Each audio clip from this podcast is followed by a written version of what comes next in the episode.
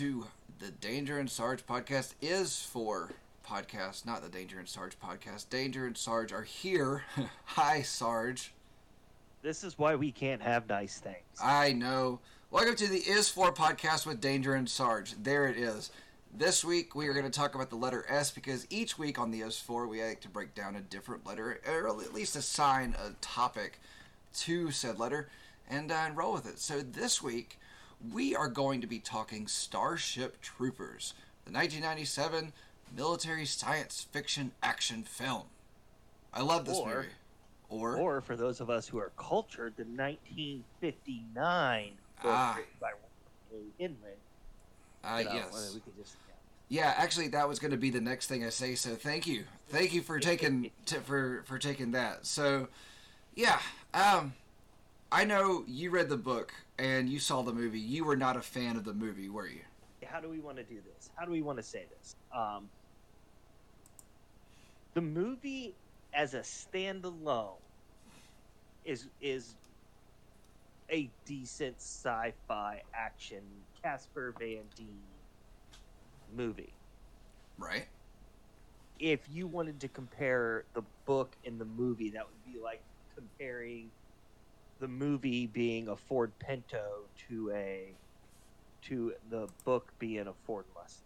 I mean, two completely different things. One's an absolute turd, and one isn't. Okay. So you're saying that the movie is a turd and the book is a masterpiece? After reading the book, yeah, the movie is definitely a turd. It leaves so much information that drives the narrative of the that would make the movie that much better.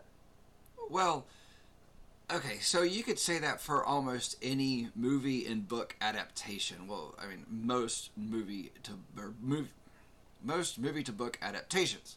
You can you can always say that a movie left out a bunch of details because it's it's so easy to make a movie and write it the way that you see it fit to be on a screen whereas in a book it takes three four sentences or maybe even up to a page to give you an entire detail an entire feeling an entire setup for a scene or a room or a movie sorry a room or characters or whatever you can't always do that in a movie. It doesn't quite translate. So books are always going to be more detailed than movies are. Even though in movies you can have the visual aspect of it and have all the things on screen.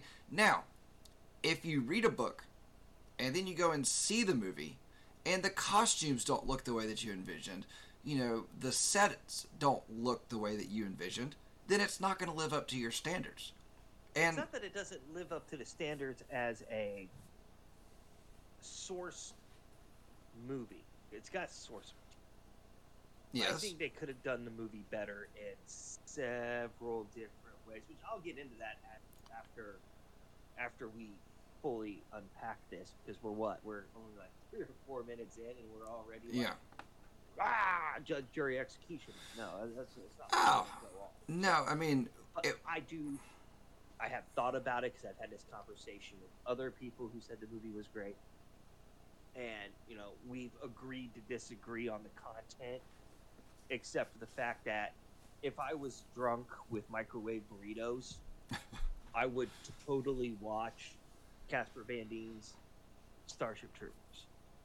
Okay, so all right, let's let's let's kind of move through some details of things, and then we'll get into why I'm right and you're wrong, and why I am the not guilty one in this judge, jury, executioner scenario that you have presented. So, as always with movies, I like to talk more about production than the movie itself. So, the movie was directed by Paul Verhoeven and written by Edward Neumeier. Now, do you know what movie they worked on together before this? What movie? No, Verhoeven. probably gonna tell me. Absolutely, I'm going to tell you. That's called a spoiler alert. They directed and wrote Robocop. Robocop. Uh, Yes. So which one? One through six, or just Ac- one? Actually, just one. So actually, uh, Verhoeven wrote, or excuse me, Verhoeven directed the first uh, RoboCop, and Edward Neumeier actually wrote the first RoboCop and then the reboot RoboCop, the one that got a lot more flack than I thought it deserved. I thought it was an okay movie. It wasn't great. If you saw and you loved RoboCop before, it wasn't the same by any means, but it was a fine movie. I it wasn't RoboCop. I think if it threw a different name on it, it may have been a better movie. You know what I mean?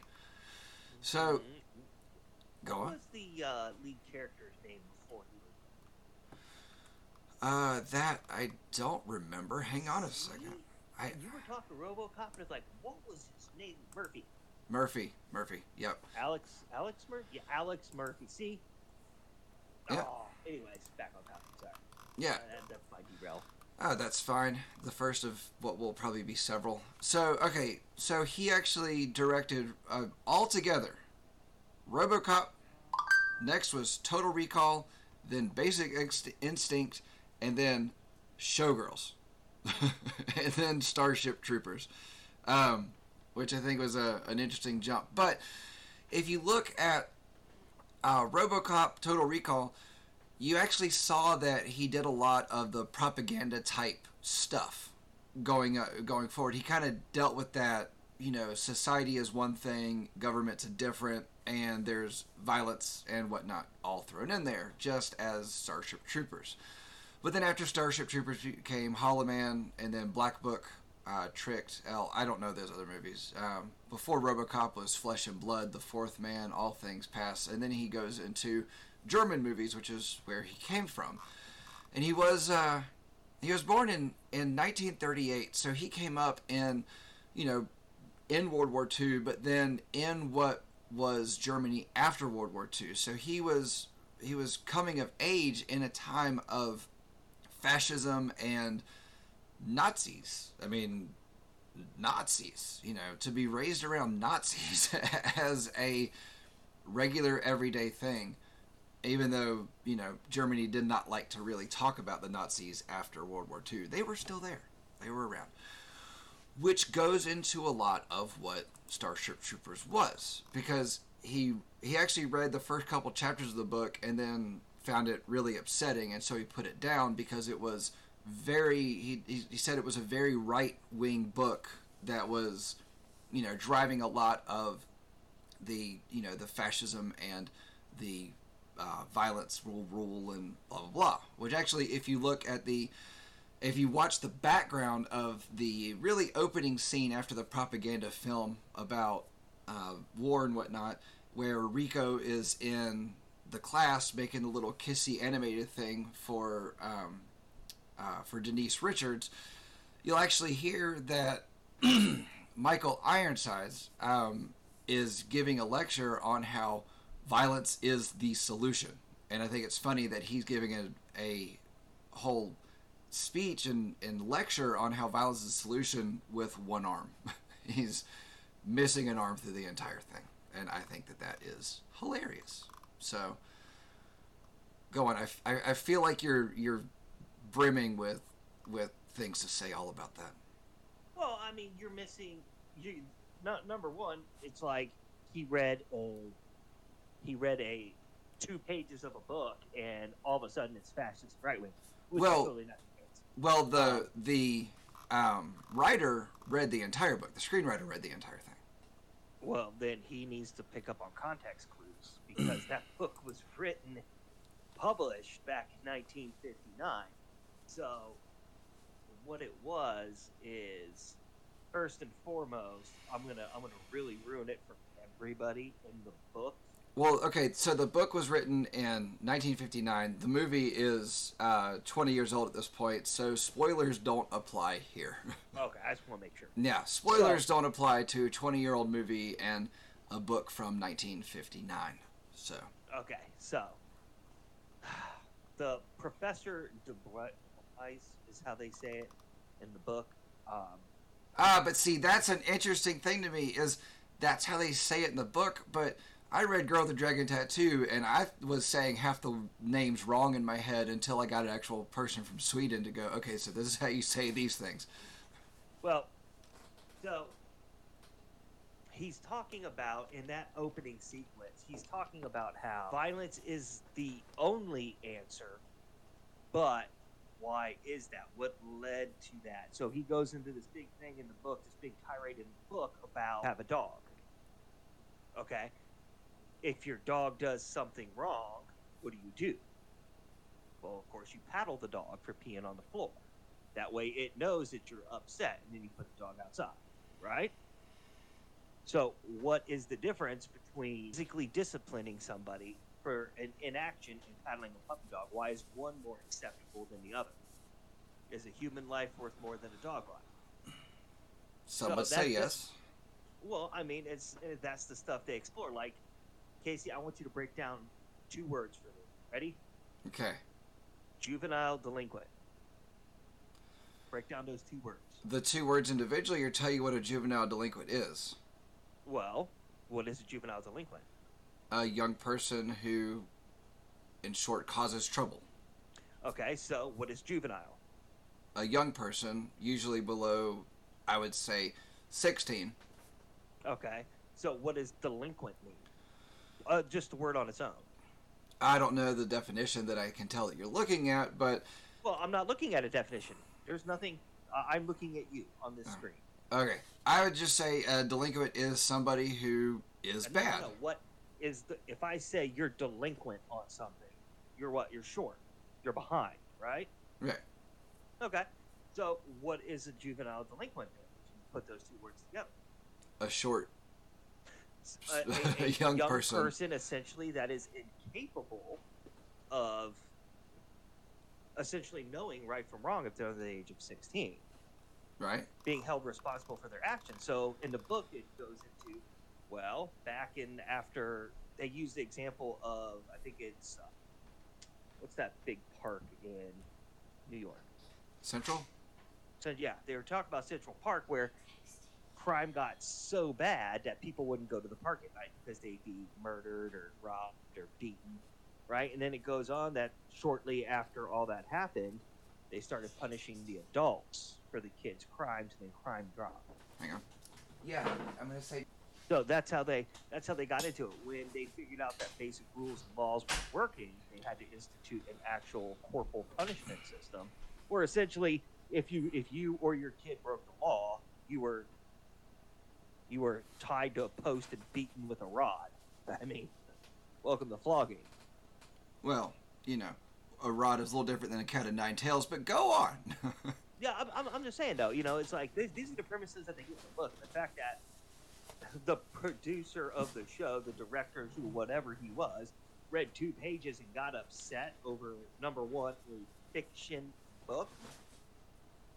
I mean, he's to get his head examined. Okay, so there are many differences between the film and the 1959 novel, where the novel has been accused of, and this is outside of just him, it's been accused of promoting uh, militarism, fascism, and military rule. The film satirizes these concepts by uh, featuring bombastic displays of nationalism, as well as news reports that are in, are intensely xenophobic and propagandic. It's a. Right. I bet you these are the same people that complain about Fahrenheit or Fahrenheit 451. well, I mean, you're. I had my I had my own run-in with people with that book. So That's actually a book that I have read snippets of, but have never read the entire thing.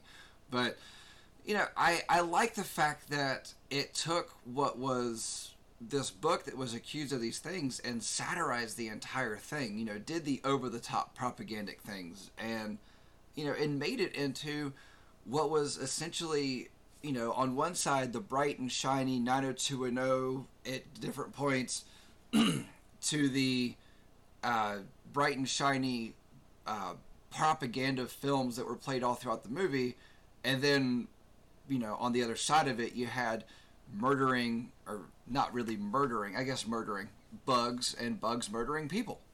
And well, it just wasn't in the book. It just wasn't bugs. right, what was it in there the book? There were other people. Well, there were there were these humanoids. I forget what they called them, uh, but you know, like in the in the book, they talk about how the bugs didn't the bugs didn't take prisoners. Um, you know, they they go into a lot of technical details about. Essentially, they nail the 21st century in this book on on the reasons why, like the coalition of Earth governments come together and create one unified thing, and why people only people who served in the military have a vote. I mean, it doesn't promote nationalism. It just takes a cause and effect and just puts it on puts it on display. Now, the book was so poorly written and such a fascist thing. Why did it win Hugo Awards? Why is it considered one of the best young author books ever written? I don't. I've never really heard about it outside of in context to the movie. I can't. I mean, it was required reading. for you in school. Yeah, when I was in college, that was required reading. Oh. So was Fahrenheit 451. Well, I think I think maybe I think books like Fahrenheit 451 again haven't read it. It's on my list. Uh, Brave New World. Um, oh hell, there's a couple more. I think those books should be required reading overall. I mean, The Old Man and the Sea. Let's take that book for an example. That I, I think that should be a required book. It's not. I thought it was in some places. No, it's Oh. not. I think Hemingway should be more. I think more Hemingway should be required reading for sure. Because you know we we worship Hemingway on the pedestal of you know the greatest writers of all time, but how many people read Hemingway before they get to be twenty five? And everybody should. I read a whole collection of short stories of his, and I think it was one sitting because I couldn't stop because they were so damn good. I mean, they they've taken they've taken so many. Now we're getting on a tangent of books, and we shouldn't. So I'll Yeah. just say that they have taken many of the books I grew up reading with reading in school, like in language arts. We we had to read Oliver Twist and A Tale of Two Cities, and you know all these other books. And now the now the kids have to be sent home permission slips to learn how babies are made. Is that I mean, I have no hope at this point. I didn't realize that that was a permission slip thing at this point. Oh yeah. In health class, you can opt your kid out of uh, out of sex ed. Why would you want to keep your kids from learning the basics of life? Why? Uh, Why? I don't know. That, again, we're getting off topic. Yeah. Back to the movies.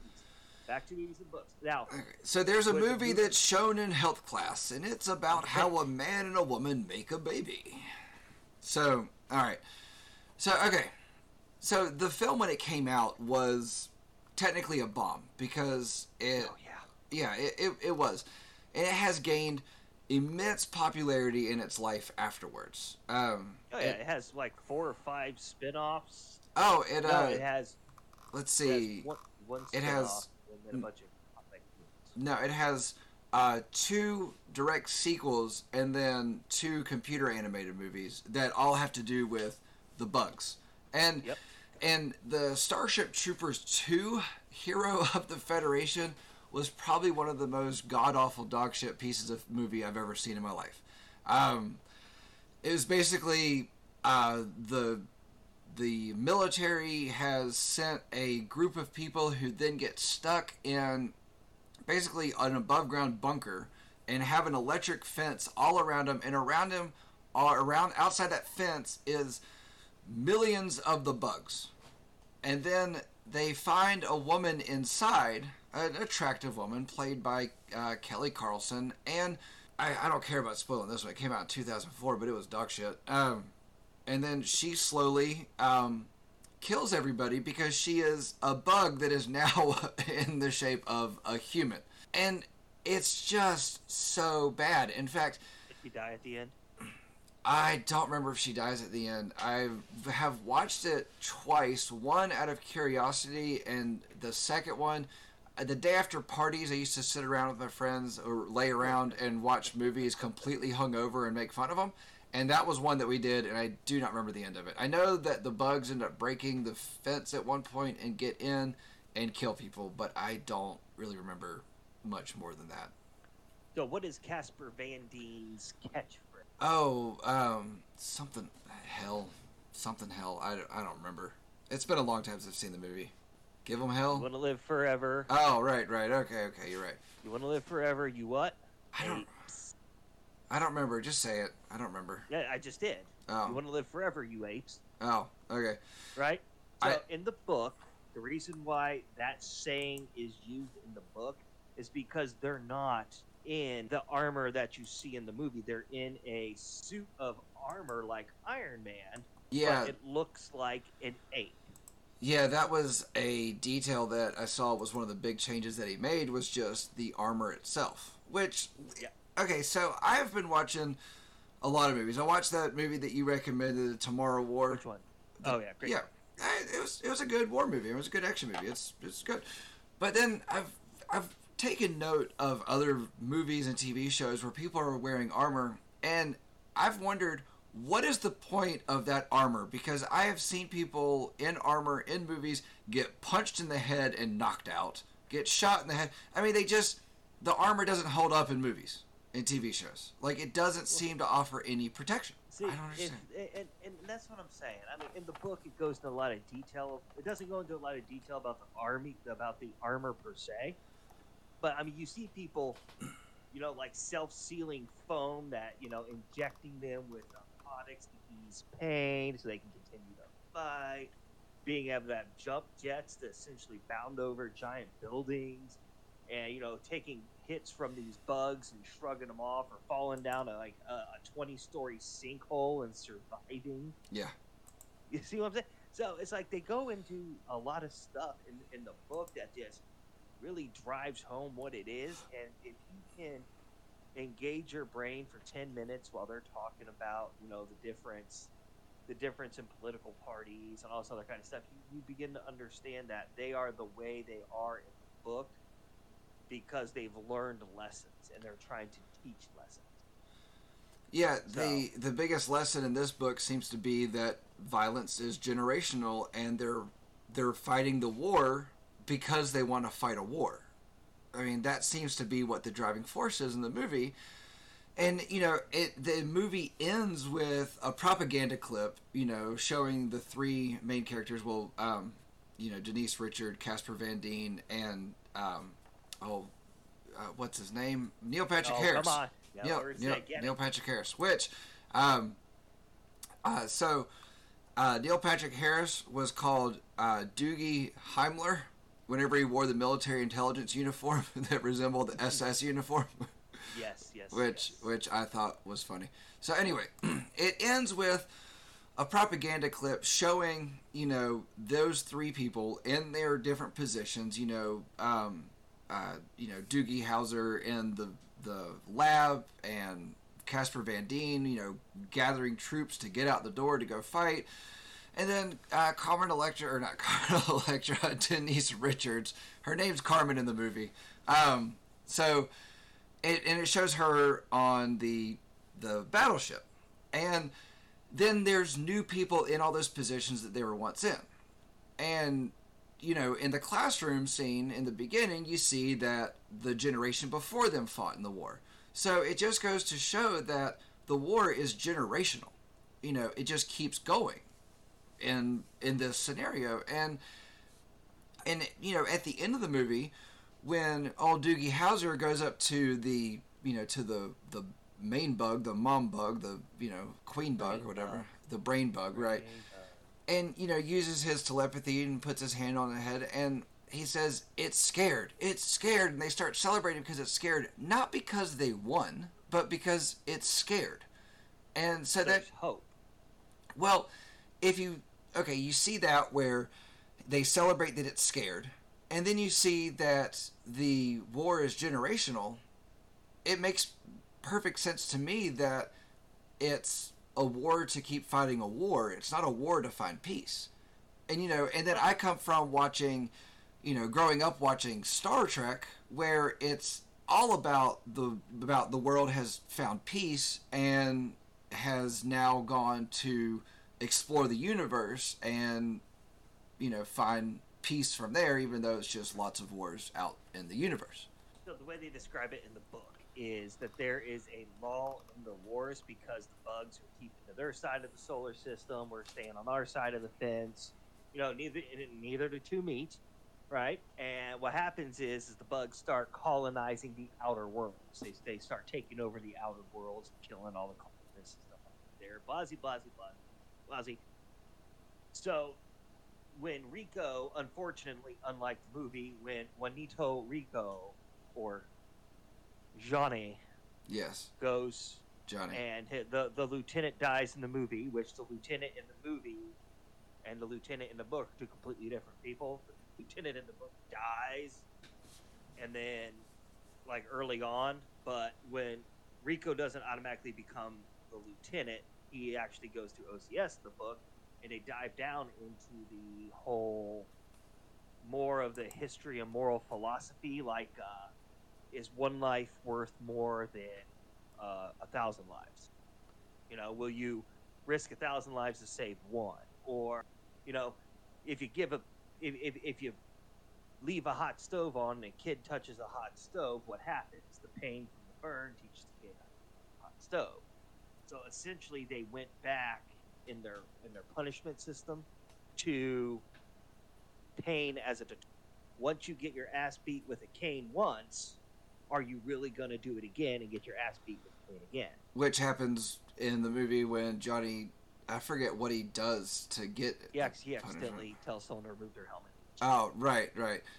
And then he gets strung up in the in the town square and beat with a with a rope or a, a cane, which you know the Mhm. the uh, general comes up to him and he's like, "Here, bite this." So he's like, "Why?" He's Not like, the general, it's "Trust the me." drill instructor, but Drill hey. Okay, I, I can't remember. And like I said, it's been a long time since I've seen the movie. Probably should have watched it before here. So- there's a lot of things that differ in the book, but but essentially the basic premise of the book that you get out of it is that when you get back down to the nitty gritty of life, the things that keep us from doing things is pain, and the only people that are willing to endure pain are the people that are allowed to vote. So volunteering to be something better than yourself, in in, in the sense in the book, which I'm not saying. Wait, know, say say that again. So, in the book, only people who uh, serve a term of enlistment, you know, can vote, right? They also tell you, tell you in the book that they don't turn anybody away. If you want to enlist and you can't see, they'll find you a job counting the hairs on a caterpillar or some shit. I don't remember exactly how they say, but everybody is allowed to join. It doesn't matter who you are, and then you get your citizenship and you get to vote. You can run for a political office. You can own a business. You know, all this other kind of stuff. So, in order to become a productive member of society, you have to be in the military. No, not to become a productive member of the society, but to become to become a eh, person of influence. An active member. Yeah. Yeah. yeah. So like you can you can own a business. They said in the book you can you can own a business, but you can't get war contracts unless you're a citizen. You can't get what? You can war contracts. Oh. Like military contracts, Yeah, yeah. state contracts, stuff like that. Yeah. So you can own a bakery, Right. But you can't run for a political office. So I mean, it's just the details of the book that you need to read. Okay. Um, it, it's a good book. I've listened to it on audiobook. It's about 14 hours long on audiobook. I don't have 14 hours. Oh, you do when you drive to work for an hour. So, so in two weeks you've essentially read it. Yeah. Actually, in one week. Yeah. well, no, because uh, there's about half of my way to work. I start listening to certain things. is to get me kind of going for the day. You know, certain music and you know things to keep to keep the uh, the energy going and, and wake me up a little bit because uh, an hour drive to work in the morning sucks, but it's what we do. it's what what we do. it's what we do. I, I, I personally think the movie was the movie, like I said, stand alone outside the book. You know, that's a beer and frozen burritos movie for me. I mean, I'll watch it, I'll giggle through it. I mean, the book though, I will sit down and I will power read that book. Maybe I'll pick the book up because I'm I'm I'm curious. So, did you know that the co-ed shower scene, the director was also requested to be naked during it, and If I remember right, he wasn't requested to be. He did it to make it more comfortable for everybody else. If I remember right, I, I've, I've read a few of these. Things. Well, from everything that I've seen, they the uh, the cast said the only way that they will do a um, co-ed shower scene where they are to completely act normal, like there's nothing going on, they would only do it if he was also naked. And of course, to him, being from you know being Dutch, it's not an issue because you know the Dutch have much less stringent uh, nudity rules and taboos and whatnot. So, yeah, um, he was uh, requested to be nude, and he did it with no problem. So, you know, is uh, I find it interesting to go back and watch that scene and know that, and then know that the whole point of it was to show that in the future, um, sexuality is not seen as something that happens everywhere. It only happens at a point where sex is actually happening. Mm-hmm. And, you know, I, I think we should all get there because. If, if you guys can get that out of a sex scene in a movie, or a, sex, a shower scene in a movie, why can't you all pick up the, the, the premises of the rest of the movie? I'm I mean, just uh, the United States. Fun fact: United States had war propaganda movies, shows, and stuff like that too during the war. Oh yeah, we actually had a communist party with the Nazi symbol in downtown New York back in the 19. I think it was 1910, the 1920s. Yeah, it was there. But do you know what the uh, the swastika started as? Where it came from? Like, uh, oh, I don't want to say I don't want to say African because I think that that is wrong. Uh, I know it's. Uh, Come on, boy, you can do it. It's. No, it's European. It's actually an ancient, I believe, Catholic symbol, and it's actually turned to where it's it's flat on all sides instead of turned like in a diamond shape. But it that's where it actually came from is uh, I believe it was used in Europe more than the U.S., but then it was taken and misconstrued and turned into a symbol of hate. So, as most people do who don't read full books, they turn stuff into a symbol of hate. There you go. Okay. Verhoeven also compared the film to previous creature features from the 1950s, such as Them from 1954, The Bloody Mantis 1957, Speaking about these films, he said they express the fear about the nuclear threat at the time and the feelings of helplessness and despair that it caused, while Starship Troopers, which was filmed in a post Cold War United States, obviously, because a lot of things happened in post Cold War, um, was about having no more enemies. Uh, he also discussed how making movies of the sort are difficult due to political correctiveness and uh, but if it's a bug, if it's a big insect that you can shoot to pieces, nobody cares. It's one of the reasons why he made it strictly bugs. So, trying, uh, tying this to the theme of the film, he said the statement that the film is, is that we, we like enemies. And it's true. I think that we as Americans like to have an enemy. We as people like to have an enemy. We like to have somebody to hate, somebody to look down on, somebody to think that we are better than. Now, that was just his takeaway as to what he was wanting to make the movie in showing that, um, you know, if it's a bug, then you can shoot it to pieces and nobody cares. If it's a person, you can't really shoot them and blow them up as much as they did the bugs. But the one thing that I remember about blowing up more of in that movie was, or blowing up a bug was, scene where uh, there was a giant a giant black roach thing that came out of the ground, and old Rico jumped on its back and did a yippee ki and shot a hole in it and uh, threw a grenade down in it and blew the bug up. Which let's talk about. You have been um, involved in grenade usage, haven't you? Yeah. How big of an explosion is a grenade? Well, that depends.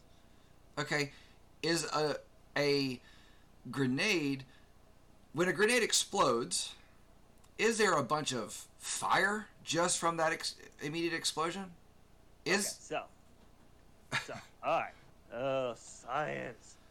So your basic frag grenade right? Frag frag stands for fragmentation. Basic yes. fragmentation grenade will shoot shrapnel, well, pretty far, right? I think. I don't remember. I think it's I think it's got like a thirty meter, a thirty meter or sixty meter kill radius, or or thirty meter kill, sixty meter maim. Okay. Uh, that's that's that's still it's still pretty big, right? Yeah. Um, your incendiary grenades, well, they just burn. They, uh, burn up. Yeah, so we used to put incendiary grenades on blocks, and, Yeah. and, and, and, and fire them off and watch them eat to the engine block. Huh. Um, yeah, they, they, they burn hot. In the movie, Rico uses a grenade, which I'm going to assume was the cross between a thermite grenade and a fragmentation grenade, because um, and if you notice that thing's shot fire that ate flesh, so I'm going to assume Yeah. it's, most of its body is volatile anyways right. and you introduced uh, uh, something that burns very hot into it. I mean, Yeah. It's it, eh, I don't know. It just seemed like an over the top explosion, but it is an over the top science fiction movie. but here's Already. the thing, right? They have mini nuke. Yeah. Why didn't they just mini nuke it? Why did he have to jump on and ride like a cowboy and probably almost kill himself shooting it and just to just to throw a grenade in it when they could have thrown a grenade under it, Well, because airstrike, or they could have done a million other different things other than what they did. well because that wouldn't have been as um, cinematically pleasing. you know, as a I, I don't know. So the uh, Starship Troopers was nominated for a number of awards in 1988 um, for Academy Award for visual effects. So and Saturn Award for best costumes and best special effects. So when it comes to the special effects of that movie, I do believe that it is you know to be at least noted and mentioned that the effects were interesting and fun. They absolutely were, and I give them that. I really do give them, you know, props for their special effects usage because guess what? I mean, how else are you going to make like uh, almost a two-story tall bug look cool? Right. You know, Right. you know, kudos to them. The space scenes, you know, they weren't bad. They weren't bad at all. They weren't. I would say the space scenes weren't bad, but they also weren't good. No, they weren't great. No. I mean, like another difference in the book is Carmen, played by Denise Richards. Yes. the not movie. not Carmen Electra. Yes, in the book, shaved her head. All all Navy pilots shaved their heads. Uh, they they- were all female. she went the way of GI Jane. Well, they're all Navy pilots are female because they have better better math, spatial awareness, blah blah blah. According to the book, they gave females their props, but being in space with long hair floating around space, Yeah. you know, so they just shaved their heads. Well, So, yeah. so it was also nominated for Worst Picture at the Stinkers Bad Movie Awards, but lost to Batman and Robin. Batman and Robin was pretty terrible. it it was bad. So you talked about the sequels and spin-offs and things. So it had uh, Starship Troopers 2 Hero of the Federation, Starship Troopers 3 Marauder, as well as two animated uh, short films, Starship Troopers Invasion and Starship Troopers Traitor of Mars. I never saw Traitor of Mars. Invasion was actually kind of fun. Uh, what was the one that was? Uh, they had a series too. Starship Troopers. Yep, that's actually what I was going to say. That in 1999, uh, spin-off animated half-hour television show uh, called Roughnecks: Starship Troopers Chronicles, Mhm. um, which ran for um, 80 story arcs. Um, and the- show was really segmented off into eight different parts. It had 40, 40 episodes overall, and each episode tells a story arc, and then they all tie together like a Tarantino movie. Um, so, but then it was left on an unresolved cliffhanger, and it was never resolved. How you know, I, I didn't watch it, but I don't think I'm ever going to. So anyway, it also had a uh, board game, Starship Troopers Prepare for Battle, which I'd like to play at some I've never point. heard of that. Yeah, me either. It was on Amazon. I, I don't know. sponsored by Amazon by anything. Not least not. So, um, it was uh, made by Avalon Hill, which Avalon Hill had previously released a game called Robert Heinlein Starship Troopers in 1976. So, I think it'd be really interesting to get both of the board games and play them both, and just to kind of, you know, just to see, because it's two of the same, I guess, intellectual property, but two different interpretations of it. So, it also. Hey. What? What? Starship Troopers, the RPG, the Arachnid Empire. I'm trying to see if I can find it. What did you say the name of it was? Starship Troopers Prepare for Battle. Uh, okay, keep going. I'm looking. And there was a real time tactics game, uh, video game called Starship Troopers Terran Ascendancy. Um, and then a first person shooter, uh, Starship Troopers, released in 2005. So the movie came out in 97. And they put out a video game in. Uh, the tactics game came out in 2000. And then in 2005, they released another video game. Which makes me wonder you know, did they try to ride that wave of where it started to gain popularity and whatnot? Um, and then Sega Pinball also released a pinball machine based on the film. So there is a Starship Troopers pinball machine out there somewhere, which I would love to get my hands on it. Um, I kind of want to collect pinball machines because I think they're fun. So anyway, so in 2011, uh, film producer Neal Moritz uh, announced plans to remake the film. In 2016, Columbia and Mortis announced uh, the writing team of uh, Mark Swift and Damian Shannon had been signed to pen the screenplay. Verhoeven has expressed skepticism at the proposed remake, citing reports that it draws heavily from the original, fantastic and militaristic 1959 novel. So I guess if there's a remake, they're going to remake it closer to the book than the over the top violent movie. Well, the book the book itself was violent as well. So if I critique how they could have made the movie better, Yes, please. and base it and base it more on the book, I will have to say they could have broke the movie up into three parts, right? Done as basic training in one, because in the book that's a bunch of chapters, right? And it's very detailed in their basic, and it goes into a lot of the backstories and stuff like that, and why they're so hopeful and why they're so what did they call it? Uh, militaristic. Yeah. Right. Militaristic. Yeah, so it goes into a lot of that, the reasons behind. And then you can take a break from that. And then you can go ahead and do from when he got out of basic training to when he decides to go to OCS is its own totally separate movie because it introduces more people and more things behind it. And you know, there's there's this there's a story of one guy that essentially sacrificed his entire his his life to save an entire planet. I mean, where was that in the movie? You know, it's just what he did because that was his job. His job was to die for the people that weren't soldiers. That was his job, and he did it. So, got it. So that could be another movie. And then the final movie could be when he went through OCS, officer uh, officer candidate school, to become the lieutenant. To the end of to the end of the book, where essentially, uh, the end of the book, his dad, did, who did not die when the asteroid hit Buenos Aires, Yes. Can we also was- stop for a second and acknowledge the fact that they're all from Argentina, or, or they're all Argentinian, and none of them have accents. Yeah. they're So and the and that uh, the I don't know if you remember the death toll after the asteroid hit um, was into the billions, and there's not that many people in Argentina. so like the mom was there, the dad was off on business, and then after the mom died from the bug attack, the dad enlisted in the military, and at the end of the book, he becomes Lieutenant John Johnny Rico's tune sergeant. So it's a father and son team Right. at the end of the book. Yeah. So I mean, again, you know, this is why I'm right and you're wrong. Oh, but see, you don't understand that I'm right. That it's a great movie.